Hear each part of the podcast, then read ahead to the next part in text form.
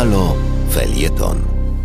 Przed mikrofonem Igor Isajew, ukraiński dziennikarz i publicysta mieszkający i pracujący w Polsce. Opowiadałem już Państwu o problemach w związku ze spisem powszechnym dla osób wielojęzycznych czy mających kilka różnych tożsamości.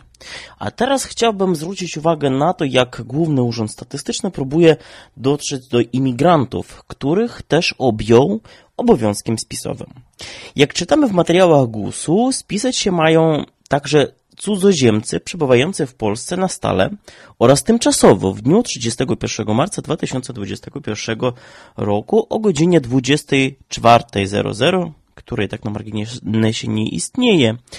I o ile z cudzoziemcami mieszkającymi na stale w Polsce wszystko jest jasne, to nikt nie sprecyzował, kim są obcokrajowcy przebywający w Polsce tymczasowo. Czy to są imigranci przebywający mm, i mający kartę czasowego pobytu, a może to są ci, którzy przebywają dłużej niż 90 dni. Ustawa o cudzoziemcach nie zna kategorii pobyt tymczasowy, a w materiałach informacyjnych GUS-u nie ma żadnego wyjaśnienia. Pojęcie pobytu tymczasowego można rozpatrywać w kategorii badań demograficznych, ale nie prawa i zwykle oznacza to pobyt dłuższy niż 3 miesiące. Jednak kluczowym słowem tu jest zwykle. Pobyt tymczasowy można jednak też zinterpretować jako przejazd osoby z Ukrainy do Niemiec przez Polskę w dniu 31 marca.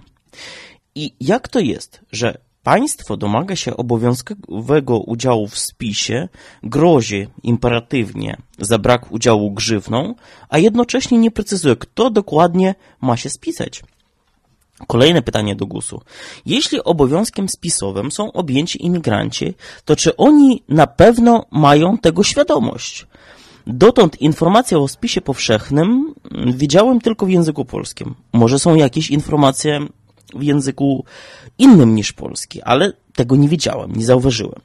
Przejrzałem szereg mediów imigranckich i w żadnym z nich GUS nie zamówił reklamy o spisie. A wyobraźcie sobie sytuację, jeśli imigrant nawet zobaczy transparent z informacją o polskim spisie powszechnym ludności, bądź otrzyma ulotkę o tym, że mm, e, trzeba się spisać, to najprawdopodobniej, na, najprawdopodobniej to oleje, bo pomyśli, że adresatem ulotki są obywatele polscy.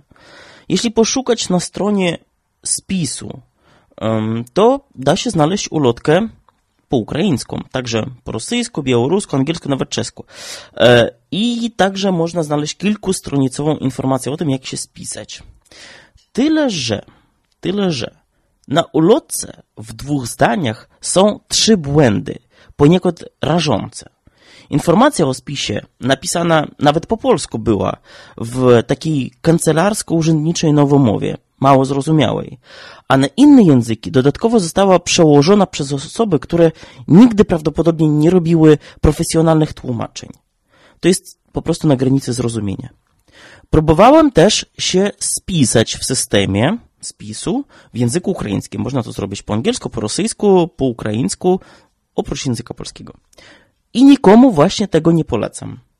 Jaki sens tego, że pytania zostały przetłumaczone, czasem na granicy też zrozumienia, e, na trzy dodatkowe języki, skoro odpowiedzi i tak wyświetlają się po polsku? To samo dotyczy właśnie wersji językowej rosyjskiej czy angielskiej. Nie sposób nie odnieść wrażenia, że całokształt adaptacji spisu dla obcokrajowców od tłumaczenia zaczynając i na dotarciu do grupy docelowej kończąc, był robiony w ostatniej chwili, na gorąco i przez osoby mało profesjonalne. A mówimy tu o grupie bardzo trudnej w dotarciu, która jednocześnie jest największą zmianą demograficzną w Polsce od czasu poprzedniego spisu ludności w 2011 roku. I wydaje się, że GUS zdaje sobie z tego sprawę, bo w spisie pojawiła się osobna imigrancka ścieżka pytań, ale czy jest zainteresowany, żeby ta grupa rzeczywiście się spisała? Wszystko wskazuje na to, że nie jest. A może to nie tylko brak profesjonalizmu, może to całkiem świadome nastawienie, by przedstawić niższe albo zniekształcone liczby. Wyniki spisu przecież mogą być i będą wykorzystywane do wywarcia presji na rząd, aby zmienił politykę w dziedzinie imigracji. I ta polityka ma wiele do życzenia. Miłego tygodnia życzę.